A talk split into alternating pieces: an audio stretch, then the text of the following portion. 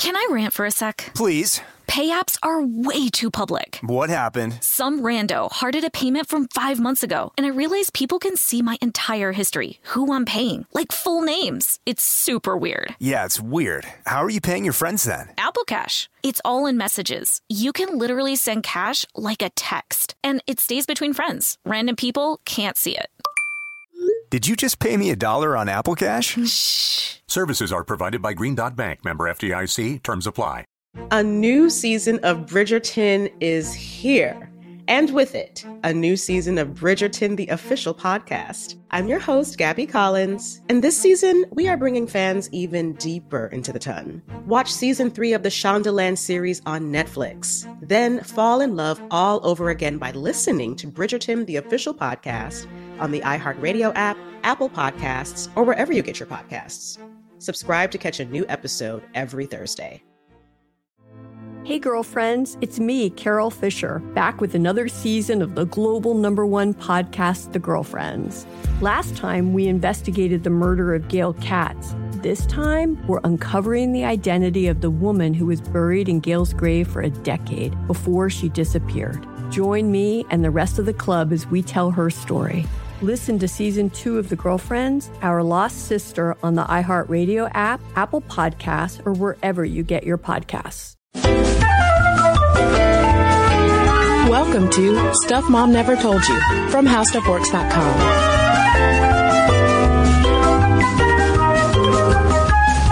Hello and welcome to the podcast. I'm Kristen. And I'm Caroline. And it is hashtag pinups week here on Stuff Mom Never Told You. In our last episode, we talked about the safer for work pinups, particularly during the World War II era. And today, we are shining the spotlight on the most famous pinup of all, Ms. Betty Page. Yeah, the most famous pinup and also the most famous set of bangs. Oh my god, the bangs. Such good bangs. Such good bangs. I don't think I, I have the, the face or hair type to pull off those bangs, but Yeah, the height of my forehead requires that I have longer bangs, and I'm okay with that. I, I, but I, I love that Betty Page rocked those bangs and that it has still created, it's been creating just cultural, uh, physical shockwave since then. Of, Oh, yeah. pop stars mimicking how she looks. Katy Perry has, uh, well, sometimes has Betty Page hair. Yeah, and uh, listeners, I got to tell you, if you aren't aware, Caroline has uh, long bangs, and she rocks them. Oh, thank the. Caroline bang, you know, might might be a thing too. I, ooh. You never know. Um, I wanted to share a quick reminiscence, though, with Betty Page. I first learned about her from one of my very best friends, who is a fantastic musician named Madeline, and she wrote a song when we were in high school all about Betty Page, and it was like this biographical um, ditty, which is a horrible way to describe a song, all about um, Betty Page. And I remember hearing it and asking her, like, who who is this person you're talking about? And she was like, oh, you don't know who Betty Page is? Ah. Kristen, and she taught me so many things. Side note, um, and one of one of the things she taught me that was really, I mean, I don't want to say it was transformative, but I remember seeing her image for the first time, and it's it was very arresting. Yeah. partially because of the bangs, but also because of the contrast between the sheer look of delight on her face and the leopard print bikini that she was wearing in those six inch fetish stilettos.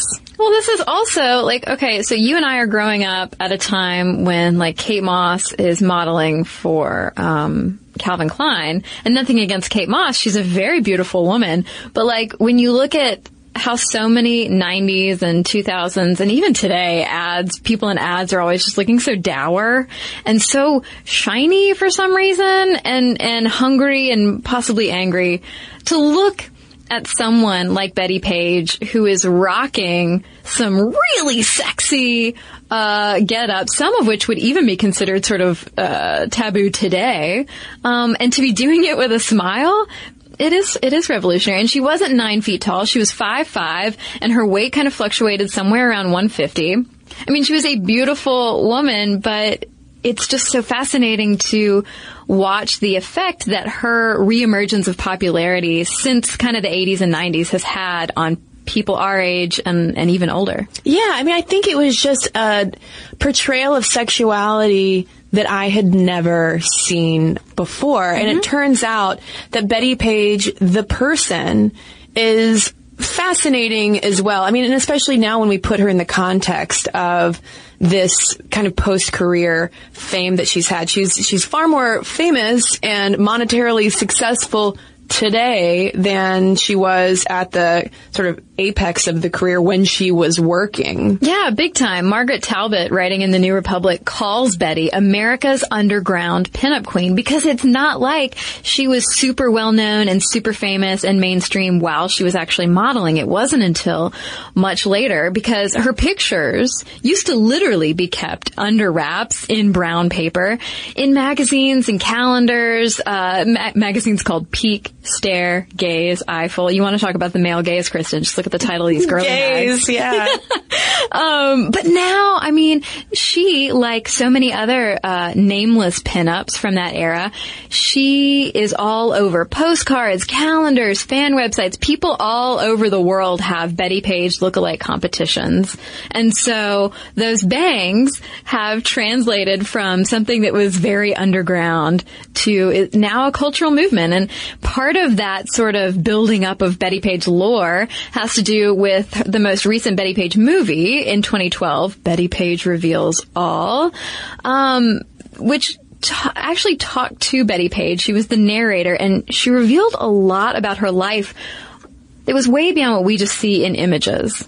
Well, and speaking of images, for that documentary, she wouldn't allow herself to be on camera. All you hear is her very distinct voice. She said, quote, I want to be remembered as I was when I was young and in my golden times. I want to be remembered as a woman who changed people's perspectives concerning nudity in its natural form. And in pretty much all of the, you know, the, the later, her later life interviews that she gives, at some point, she echoes that same sentiment of, no, I don't want to be photographed. You're never going to see a photo of me again. Um, and always talks about how weight conscious she is. She says, oh, well, I'm just old and fat now. And, you know, she, at one point she talked about how uh, she has all gray hair and she would hate for people to think of her in that way.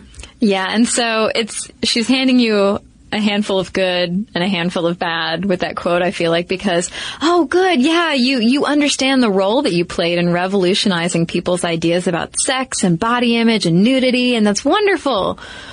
Oh, but you don't actually want to be shown because you're ashamed of how you look. Being an older woman. Mm. Well, and one thing that is revealed in Betty Page Reveals All, even though, you know, some critics panned it as a bit of a puff piece, there is one point when she goes to see a screening of Gretchen Mol starring as her in the 2005 fictional movie, The Notorious Betty Page, and, or I guess it would be more of a, like a biopic, and she hates it like at one point she leaves the scream, screening screaming that it's all lies. Mm-hmm. Yeah, because she has Betty Page, just like uh, the other pinups that we discussed in the first episode, uh, is a bundle of contradictions. And so, while yes, she posed nude and nearly nude and almost nude uh, for for several years, she had very strong convictions about certain things in life. And so while she was very pro nudity, that doesn't necessarily mean she was like super pro have sex with whoever you want or drink and all of that stuff. Um, she was a very multifaceted character, really just like any human. And, and as people who now in 2015 have kind of co-opted her, we've sort of cherry picked her out of history. We have sort of willfully ignored the context, both of the time in which she lived and also the context of the life that she lived as a little girl. Yeah, so in 1923, she was born in Nashville. Betty May Page. She was the oldest girl to a Baptist family of five other children, and it was not an easy childhood. And I feel like uh, a lot of this is kind of generally known about her background. At one point in that documentary, Betty Page reveals all. She describes her father as a quote sex fiend who molested her and her two sisters. But after her parents divorced in 1933, her mother wasn't exactly a source of comfort for her either. Yeah, Betty talks about how her mother did not want girls. She did not want daughters. She thought we were trouble, Betty said, um, to the point where her mother didn't even talk to her girls, which I feel like is not terribly uncommon, but her mother didn't even talk to the girls about getting their period. And so at 13, she thought she was dying because her mother had never talked to her about it. And then, uh, so the, her parents have been divorced. Uh, her dad gets arrested in Atlanta for stealing a cop car. And so mom ends up placing the girls, not the boys, in an orphanage where Betty ends up I guess trying to make the best of the situation and perform songs and skits for the other girls at the orphanage.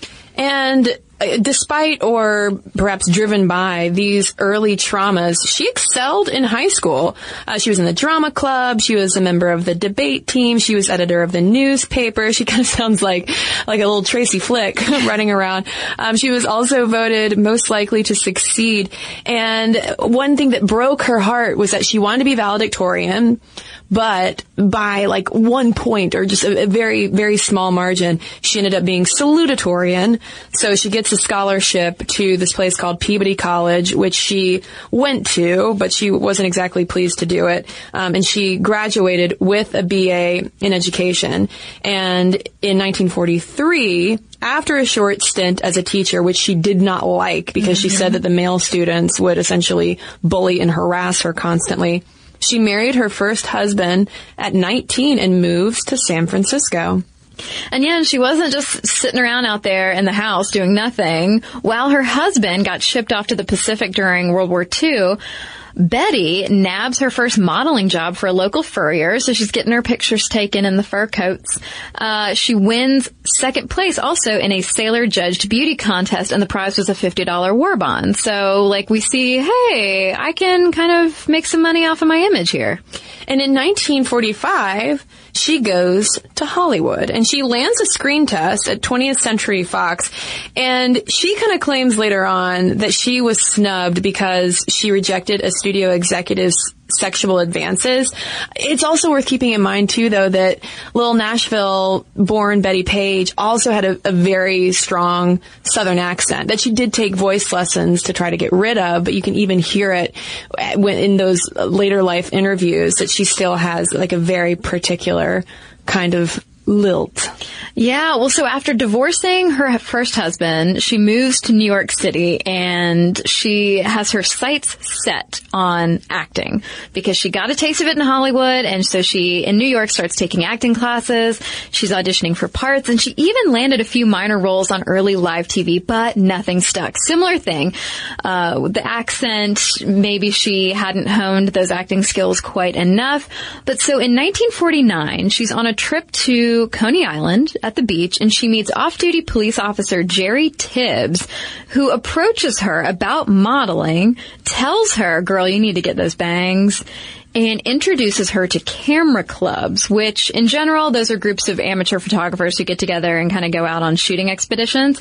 In this case, specifically, these camera clubs were men's hobbyist groups that sometimes acted as a front for erotic photography. And as I was reading about this, it occurred to me more and more like, Betty, what is wrong with you? Just some strange man walks up to you on the beach and like asks you to get into modeling. That is how you get yourself kidnapped. But th- I mean, that's also what my mother always told me. But think about that smile. I, I mean, know. Betty, Betty's, at least in the way that she looks on film, she seems so receptive to whatever life tosses her way. Um, and she gets into this more erotic photography and she's thinking, you know what? Why not? It's paying the bills. She's good at it. And these are the early signs that displaying her sexuality before the camera and also a little bit of nudity or just full on nudity really didn't bother her. And at one point, she and three other models were arrested for indecent exposure during a topless photo shoot near a highway. But when she goes before the judge, she pleads not guilty, insisting that there was nothing indecent about her body and that the group was a legitimate camera club. And the judge ends up bumping the charge down to just disorderly conduct. Yeah, and one of the sources we were looking at points points to sort of the radical nature of someone of this time, uh, claiming that their body is not indecent. It's okay for me to be naked near a highway, Mr. Well- Judge. Well, and that's one thing that she talks a lot about is how much she loves being naked outside, taking a sun bath. yeah, or an air bath. An air bath, that's what she calls it, yeah. oh man. Yeah, Betty's having a good time. You know, um, the, the whole thing is like, yeah, she wants to be an actress, and these nude photos are, are really no big deal. It's like if, you know, hey, just go get a job at Starbucks if you can't get your dream job and, and make money until then. Her her deal was, well, I'll just go take my clothes off and, and pose for some pictures. So be, you know, like, you know, working at Starbucks, but nothing is on underneath your barista apron, perhaps. But as her camera club photos get more and more popular, she catches the attention of Irving and Paula Klaw. And these are brother and sisters who are pinup and bondage photo entrepreneurs. So he's usually the producer. She's usually the director. I've always found it very strange and fascinating that this brother and sister duo were in cahoots to, you know, create this bondage photo business. Mm-hmm. But all right. Y- y'all do y'all, Klaws. I just think, yeah, they they were just just like Betty. They were trying to figure out how to make money Yeah. because it, I think it was Irving who figured out early on that people, women specifically, wanted to buy basically tabloid magazines, pictures of movie stars because they would cut them out, and it would early Pinterest. Boys and girls, when you would actually cut out a picture from a magazine and tack it to your wall. um, but yeah, he realized that there was money to be made from these pictures, and that sort of eventually parlayed into, well, then we'll just have them take their clothes off. Well, and then for even more money, you can specialty order a bondage photo of your choosing. So Betty at this point says in retrospect that she's feeling a little adrift and signs a contract with the Klaws. She said, you know, after all, I could make more money in a few hours modeling than I could earn in a week as a secretary. And she also claims too, when it comes to the bondage photos that she's now very famous for, that uh, the setup was she had to take the bondage photos in order to take just the regular modeling photos. And she wanted to get paid for everything. So it was kind of like eating her vegetables. She was like well i guess i'll put on this ball gag if i must. But I mean, she thought the whole thing was ridiculous. There's this quote where uh, she says, The other models and I enjoyed doing these crazy things. The craziest thing I was asked to do was pose as a pony, wearing a leather outfit with a lead and everything. We just died laughing. And uh, when it comes to the, you know, actually setting up those bondage images, because I mean, she she's in some uncomfortable looking positions in some of them, and one she is actually hog-tied, and she emphasizes how it was Paula who always did the tying up and uh, was really insistent that she was very gentle. So it never, it, it never, there was only one instance that she could think of where she was really physically uncomfortable because she had to hold this particular pose for a long time. But the, you know, the things of tying people up and all of that, really, I don't know, it just kind of rolled off her back, seemed to. Um, well, yeah, so in addition to those bondage pictures, she was also making sexploitation films like Betty Page in High Heels and Teaserama. And she was in these five minute, eight millimeter quote unquote films like Betty's Clown Dance and Dominant Betty Dances with Whip. I like how straightforward the titles are. And writing about these films, Richard Corliss, who's a, uh, a film critic over at Time, was talking about how, yeah, look. These films were not great, um, but when Betty shared the screen with these other women, because it was exclusively women, because if you featured men, then you faced uh, obscenity charges. Um, when she shared the screen with these other women, whether they were just helping each other get dressed or undressed, uh, or they were actually spanking each other or tying each other up, you could sometimes spot them giggling. And um, again, Margaret Talbot, who was writing over at New Republic, uh, said that these short films sometimes suggest a sort of lesbian theme park. So everybody agrees even though these are just like cheesecake pictures, cheesecake movies, there's no like cultural, larger cultural value perhaps. It's an interesting snapshot into just like fun sexuality. Well, and also in such stark contrast to hardcore porn today. Um, but when we get to the mid 50s, this is really a turning point for Betty. She isn't quite mainstream, but she still sees some success. For instance, at one point, Howard Hughes apparently knew about her and asked her on a date via a messenger, and she was like, mm, no thanks, I'm dating somebody. Well, she had heard that he, if you wanted to be in a Howard Hughes movie, you had to sleep with him. Whether that was true or not, whatever. But she was like, I am not being put through that rigmarole No. of having a director make me trade sexual favors for a part in a movie. Yeah, Betty was very vocal about her, at least her monogamy. She she had sex and she acknowledged that, but but she didn't sleep around, shall we say? Um, but in 1954, she starts working with now famous photographer and former pinup herself, Bunny Yeager, who takes Betty's most professional shots. And Yeager is really the one who helps. Betty bloom more artistically, you could say, into the icon you know today. Yeah, and, and Bunny herself had wanted to get behind the camera, uh, and her interest in shooting other young women really came about right as, conveniently, Hugh Hefner was launching Playboy magazine. And so Bunny combines all of these interests and these money-making schemes and shoots Betty for Playboy. And so in January 1955, Betty appears as the Miss January Playboy centerfold in a Santa cap, and a smile. Yeah. That's about it. Uh, but Bunny wasn't paid much. She only got $100 for the picture. Uh, Hefner had purchased all of the previous year's centerfolds just as a batch, including the, the very famous one of Marilyn Monroe. And later, talking about the appeal of Betty Page, Hugh Hefner said, quote, she's a combination of wholesome innocence and fetish-oriented poses that is at once retro and very modern.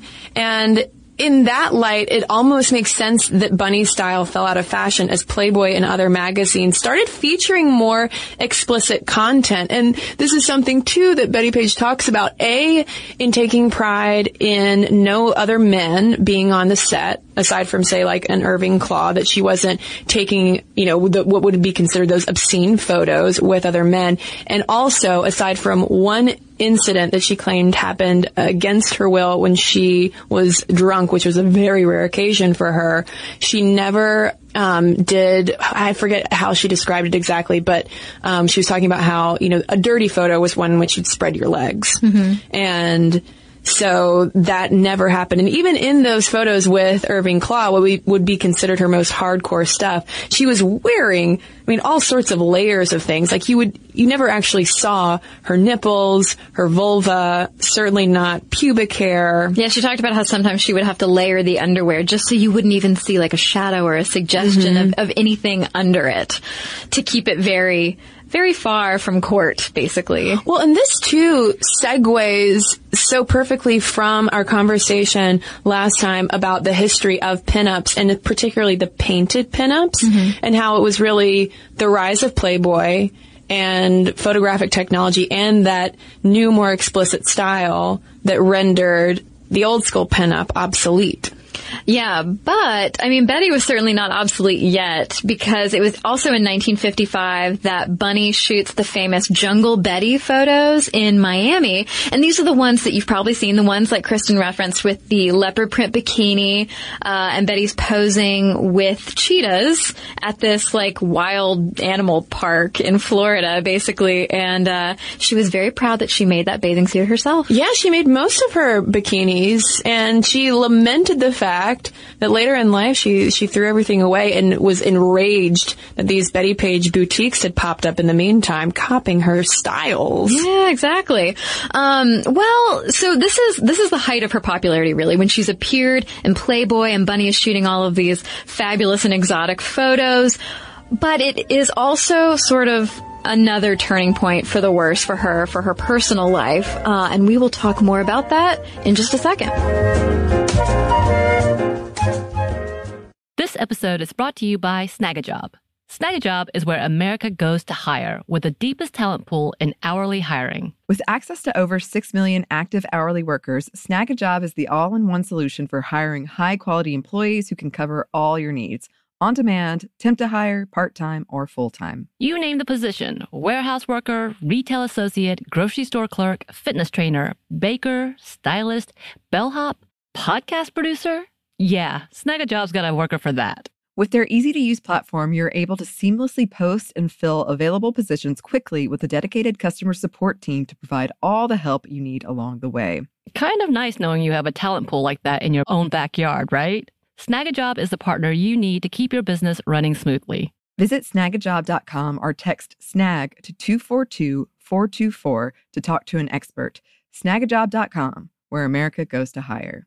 Can I rant for a sec? Please. Pay apps are way too public. What happened? Some rando hearted a payment from five months ago, and I realized people can see my entire history, who I'm paying, like full names. It's super weird. Yeah, it's weird. How are you paying your friends then? Apple Cash. It's all in messages. You can literally send cash like a text, and it stays between friends. Random people can't see it. Did you just pay me a dollar on Apple Cash? Shh. Services are provided by Green Dot Bank, member FDIC. Terms apply. A new season of Bridgerton is here. And with it, a new season of Bridgerton, the official podcast. I'm your host, Gabrielle Collins, and this season, we are bringing fans even deeper into the ton. Colin Bridgerton has returned from his travels abroad. Is betrothal written in the stars for the eligible bachelor? Meanwhile, the ton is reverberating with speculation of who holds Lady Whistledown's pen. We're discussing it all. I sit down with Nicola Coughlan, Luke Newton, Shonda Rhimes, and more to offer an exclusive peek behind the scenes of each episode of the new season. Watch season three of the Shondaland series on Netflix. Then, fall in love all over again by listening to Bridgerton, the official podcast, on the iHeartRadio app, Apple Podcasts, or wherever you get your podcasts. Subscribe to catch a new episode every Thursday.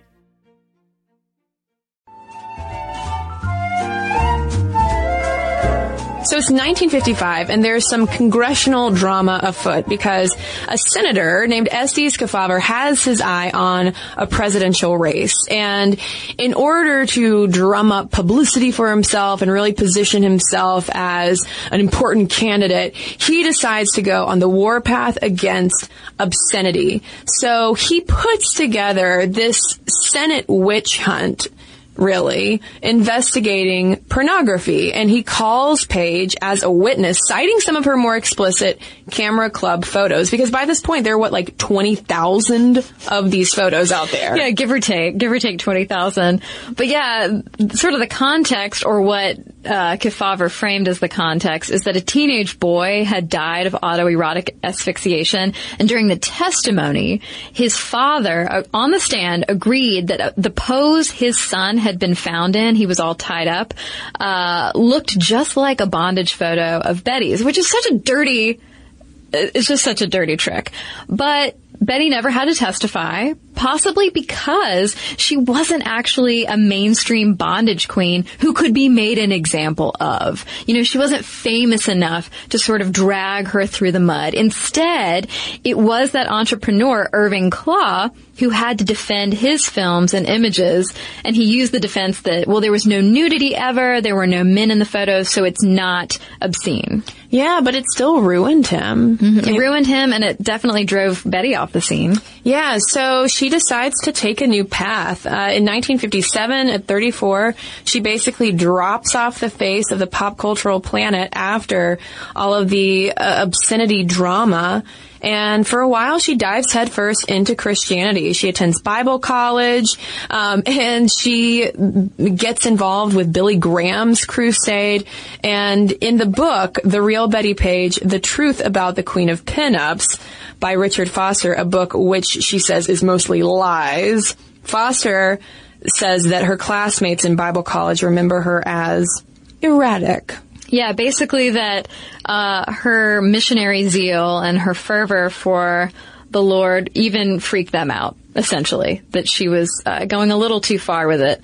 Um, but yeah, during this time, I mean, she worked as a teacher. She said, you know, hey, that's what I was trained to do. I'll go back and do that. She married and divorced a few more times, um, and things get really dark in the 1970s and 80s. She's living in Florida and California, and she runs afoul of the law quite a bit. And this is uh, coming from Foster's book. Uh, Betty gets in trouble. She's threatening and even assaulting friends and neighbors. She gets committed to a state hospital for a few months in Florida and then again in California after stabbing a landlady.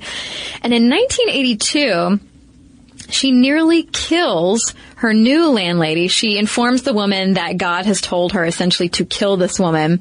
And as a result, she is committed to a state hospital for 10 years and diagnosed with paranoid schizophrenia.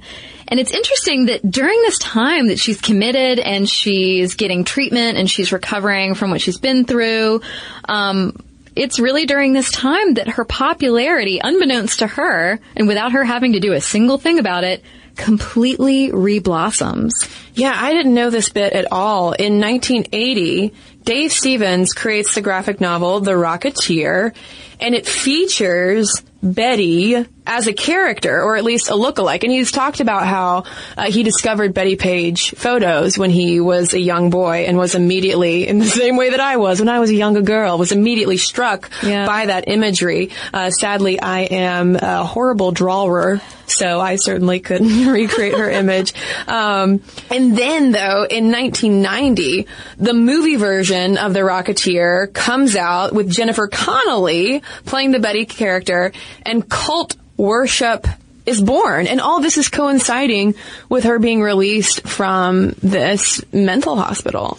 Yeah, and so yeah, you you come out of being out of society for 10 years and you come out and people are obsessed with you when you had even during the biggest success of your career, you had basically just been a playboy playmate. Like that that's sort of the height of her mainstream fame and all of a sudden you emerge to find that the entire world is is sort of looking for you. I mean, people were convinced that she was dead or that she had even become a nun, that she'd run afoul of the mob and they'd, you know, gotten rid of her. So all of these Betty theories were cropping up and it's so interesting to to watch how people are drawn to her because we tend to uh, project a lot of things onto Betty, just the same way that we have tended to project a lot of things onto pinups in general. Um, whether it's you know giving her credit for making people feel good about their bodies, or just um, sort of kind of co-opting her as some sort of feminist icon almost. And this public adoration has also been heavily monetized. Uh, so she died in 2008. And in 2013, for instance, she tied with Einstein at number eight on Forbes' list of the top earning dead celebrities. I believe her estate was earning something around $8 million a year because of all of this new imagery and this new merchandise now associated with her estate. And writing about this, uh, Richard Corliss, whom we cited earlier, over at Time talks about how her star quality was undeniable, even in those silent films that she did. The uh, what was it, Betty, Betty, uh, Betty's Clown Dance, Betty Page in High Heels, and writing about this in Time magazine, he says what everyone remembers about Betty, aside from her trademark bangs, is her smile, that guilelessness that she presented on camera. And Corliss almost applauds the the brand of sexuality that's present in Betty's images and her movies. He says to her fans and her official detractors who might have agreed that sex was dirty, Betty's giddy energy said, "Heck no, it's fun." And she is she's laughing, she's having a good time. She herself is quoted as saying like, "This is this is so silly. This is so ridiculous that I'm getting paid to do this." Or, you know, is she, is that just what she's putting on? Regardless of whether it's true or whether she's just acting, it's still portraying a version of sexuality that is fun and, like you said, guileless. And that's very much echoed in Margaret Talbot's assessment that she's the sex joke who's in on the joke, or at least it seems to be that way. Yeah, Talbot's essay is sort of focused on this issue of fetishistic nostalgia uh, around Betty Page. Basically, that we, uh, us modern folks in the year 2015, like we said earlier, kind of cherry pick things from the past and conveniently shake off the context. And that our obsession with these things that were meant to be disposable 50 years ago ends up driving our so-called eBay economy. And she's wondering, like, okay, so what is it? Why, why do we seem to love to pick things from the past that were meant to be basically like garbage? You know, pinups were meant to be advertisements. Betty Page was just meant to be in images sold to clients who wanted to see women with ball gags. And Talbot posits that part of it is that Betty's pictures depict this joy with her work, this joy in herself, not a joy put on for the viewer. She's not necessarily looking straight at you, trying to seduce you. She's almost too silly for that.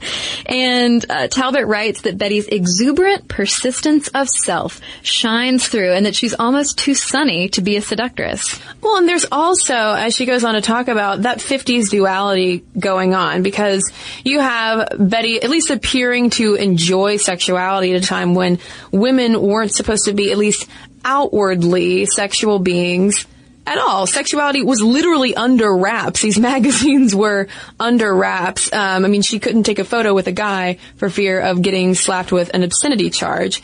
And this was happening, quote, at a time when fetishism and exhibitionism and ordinary sexual adventure really meant something.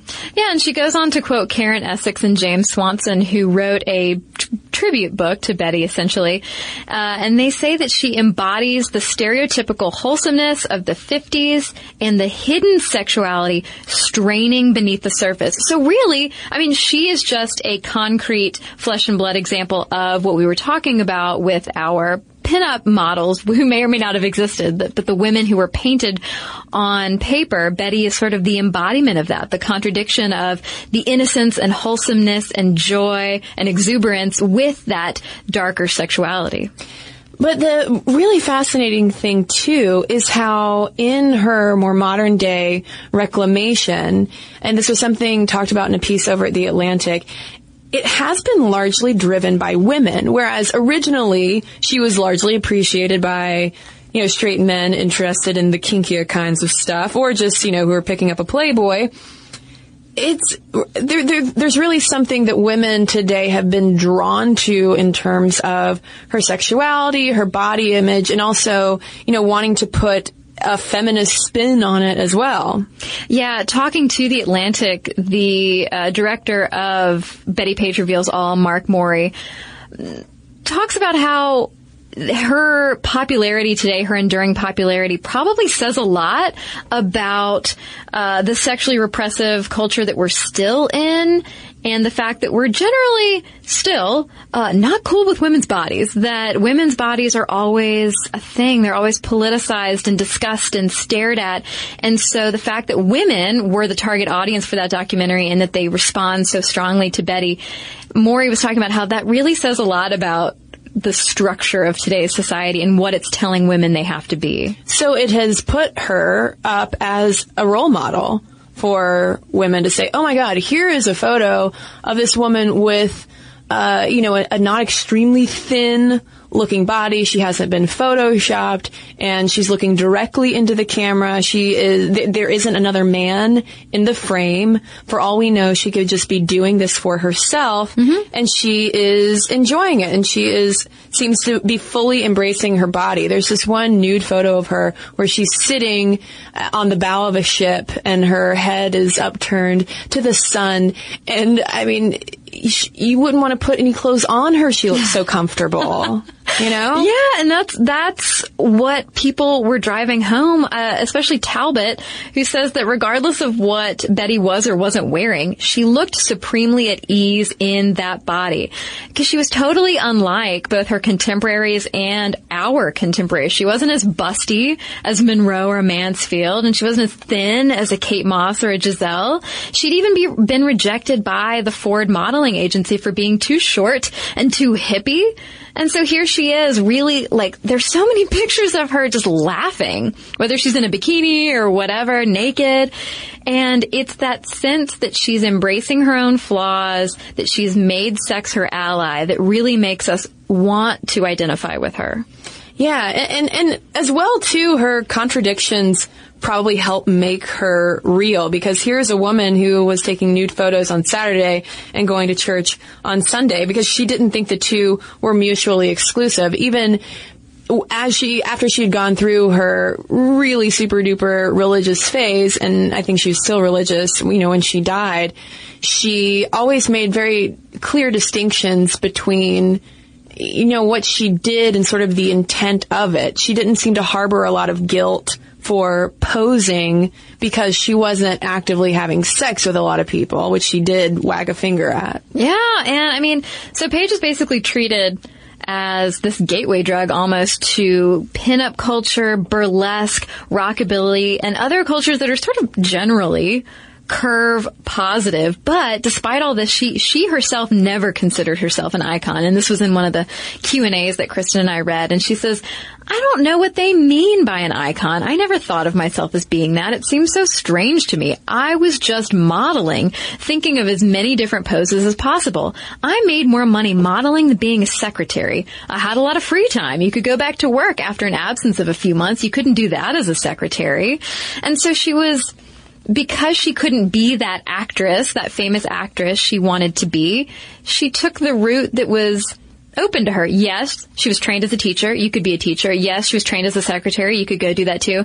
But she, she needed to combine the, the lack of boring with the need to make money. Yeah, I mean, she was kind of just doing it for herself. She couldn't rely on anybody else. Um, she she said in later in life that she was really in love with the last guy that she married, but that was it. I mean, everybody else was, you know, kind of hurt her ultimately. And when she died in 2008, there were, I mean, there was an outpouring of, you know, attention on her and all of these obituaries and reflective blog posts and things. And there were a lot of women and feminists who are hailing her, you know, hailing the event as the passing of a feminist icon, which is really interesting to just consider because on the one hand, the things that she stands for in terms of body positivity and embracing nudity and being really comfortable in your own skin and even just, you know, getting through the tough times and making ends meet when you need to. Uh, I, Caroline and I, you know, we spent a lot of time actually before this podcast kind of puzzling over whether it's really all that accurate though to put that feminist label on her and whether it's even necessary. And I mean, I think talking about Betty Page is an excellent counterpoint to Andrea Dworkin's stuff that we cited in our first episode on pinups because she basically says that these images are awful and they're of no value and that they're just empty vessels for our fantasies.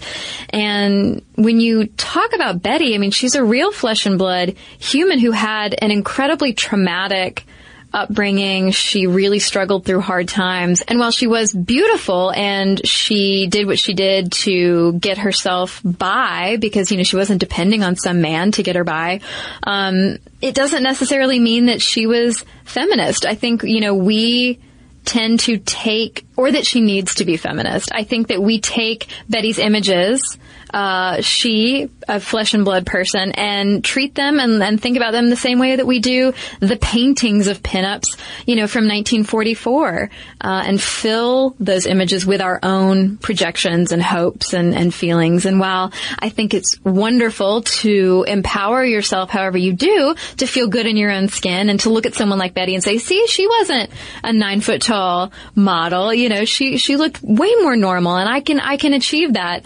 I do think that's wonderful, but I do think that just because a woman does something or models something or, or acts in a certain way, it doesn't make it a feminist act and it doesn't make her a feminist icon. Yeah, it, it circles back to a question that you and I raised in our pre-podcast conversation of at what point when we are doing this are we putting words in other women's mouths, essentially, because she did speak extensively about her life before she died. And maybe she just was never directly asked about feminism, but it was certainly never a mantle that she put on herself. And I don't think that it, that in any way devalues her role. I think that mm-hmm. she's still easily considered a trailblazer and certainly an icon. Um, but I'm so curious to hear from listeners about this further compulsion that we might have to need to say she's a feminist icon. Yeah. So we want to know about that and want to know if there are any Betty Page fans listening. I have a feeling there are because when I asked on Facebook, should we do a Betty Page podcast? The response was overwhelmingly yes. So we want to know all of your Betty Page thoughts. Momstuff at howstuffworks.com is our email address. You can also tweet us at momstuffpodcast, hashtag pinupsweek, or message us on Facebook. And we've got a couple of messages to share with you right now. This episode is brought to you by Snagajob. Snagajob is where America goes to hire with the deepest talent pool in hourly hiring. With access to over 6 million active hourly workers, Snagajob is the all in one solution for hiring high quality employees who can cover all your needs on demand, temp to hire, part time, or full time. You name the position warehouse worker, retail associate, grocery store clerk, fitness trainer, baker, stylist, bellhop, podcast producer. Yeah, Snagajob's got a worker for that. With their easy to use platform, you're able to seamlessly post and fill available positions quickly with a dedicated customer support team to provide all the help you need along the way. Kind of nice knowing you have a talent pool like that in your own backyard, right? Snagajob is the partner you need to keep your business running smoothly. Visit snagajob.com or text snag to 242 424 to talk to an expert. Snagajob.com, where America goes to hire. A new season of Bridgerton is here. And with it, a new season of Bridgerton, the official podcast. I'm your host, Gabrielle Collins, and this season, we are bringing fans even deeper into the ton. Colin Bridgerton has returned from his travels abroad. Is betrothal written in the stars for the eligible bachelor? Meanwhile, the ton is reverberating with speculation of who holds Lady Whistledown's pen. We're discussing it all. I sit down with Nicola Coughlan, Luke Newton, Shonda Rhimes, and more to offer an exclusive peek behind the scenes of each episode of the new season. Watch season three of the Shondaland series on Netflix. Then, fall in love all over again by listening to Bridgerton, the official podcast, on the iHeartRadio app, Apple Podcasts, or wherever you get your podcasts. Subscribe to catch a new episode every Thursday. Hey, girlfriends, it's me, Carol Fisher. I'm so excited to tell you about the brand new series of The Girlfriends. In season one, we told you about the murder of Gail Katz at the hands of my ex boyfriend Bob. At one point, a woman's torso washed up on Staten Island and was misidentified as Gail. She spent nine years in Gail's grave, and then she just disappeared. It's almost like it's become this moral obligation to find her. And that's what we're going to do find this missing girlfriend and tell her story. With the help of some of your favorite girlfriends from season one, like my producer Anna. Oh my God. My friend Dr. Mindy Shapiro. Hi, it's Dr. Shapiro, and I'd like to speak with the deputy medical examiner. And of course, Gail's sister, Elaine Katz. Having no closure, it kills you. Join us as we try to solve a 35 year old cold case. It's not going to be easy, but it's going to be one hell of a ride. what? I can't believe this. Listen to season two of The Girlfriends, Our Lost Sister on the iHeartRadio app, Apple Podcasts, or wherever you get your podcasts.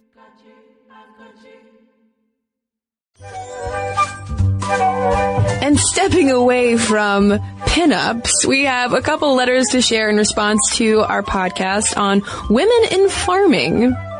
Yeah, I have a letter here from Jenny who has uh, a resource for, for ladies out there who are interested in farming. She says, I recently spent the summer in Maine apprenticing on a small goat farm where we made goat cheese to sell at farmers markets. The farm was run by an older woman and all three apprentices that season were women, so we had a lot of fun together with the goats.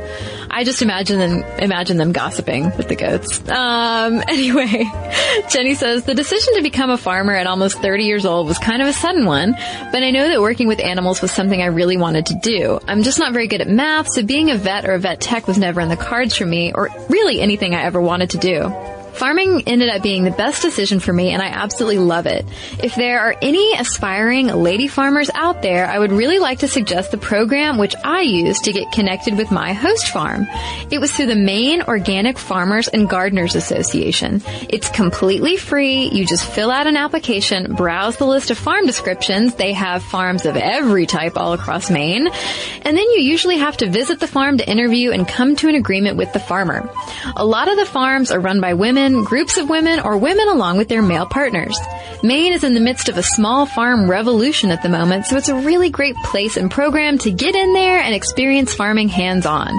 You usually don't need any experience and most farms will offer free room and board. Some of the living situations can be a bit alternative, hence the visit before you accept. Food and sometimes a small stipend come along with it.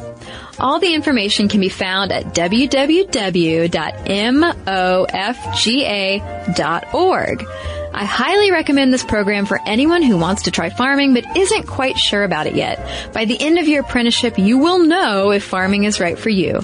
Thanks for the episode on Lady Farmers, and thank you, Jenny. Well, I've got a letter here from Juliana, and she writes, Howdy, Caroline and Kristen. I'm a longtime agriculture advocate and a longtime listener of Sminty.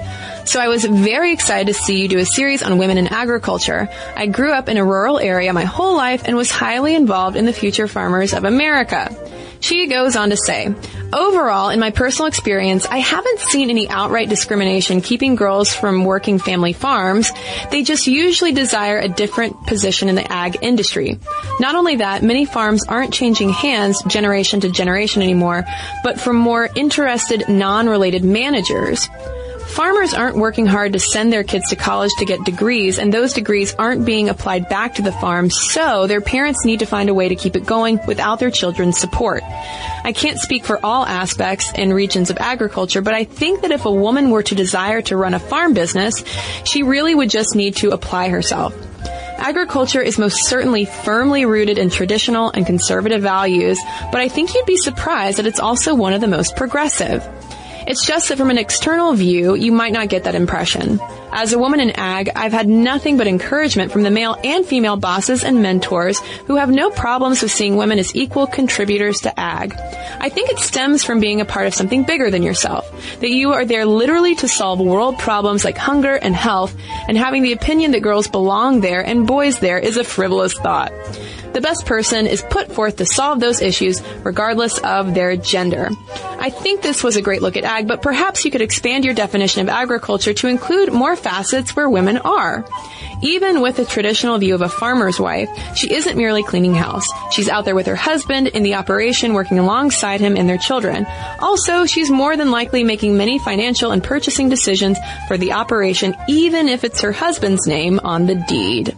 I have so much more to say about this subject, and there's so many topics to be discussed in ag. I blabber on, but I don't want to take up more of your time. Thanks for the podcast. And thanks for your insights, Juliana. And thanks everybody who's written in to us. Momstuff at howstuffworks.com is our email address. And for links to all of our social media, as well as all of our blogs, videos, and podcasts, including this one with those links so that you can learn more about Betty Page, head on over to stuffmomnevertoldyou.com.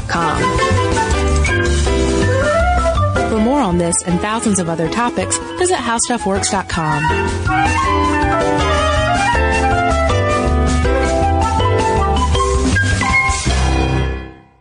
A new season of Bridgerton is here. And with it, a new season of Bridgerton, the official podcast. I'm your host, Gabby Collins, and this season, we are bringing fans even deeper into the ton. Watch season three of the Shondaland series on Netflix. Then fall in love all over again by listening to Bridgerton, the official podcast, on the iHeartRadio app, Apple Podcasts, or wherever you get your podcasts. Subscribe to catch a new episode every Thursday. Hey, girlfriends, it's me, Carol Fisher, back with another season of the global number one podcast, The Girlfriends. Last time, we investigated the murder of Gail Katz. This time, we're uncovering the identity of the woman who was buried in Gail's grave for a decade before she disappeared. Join me and the rest of the club as we tell her story. Listen to season two of The Girlfriends, Our Lost Sister on the iHeartRadio app, Apple Podcasts, or wherever you get your podcasts. Imagine you're a fly on the wall at a dinner between the mafia, the CIA, and the KGB. That's where my new podcast begins.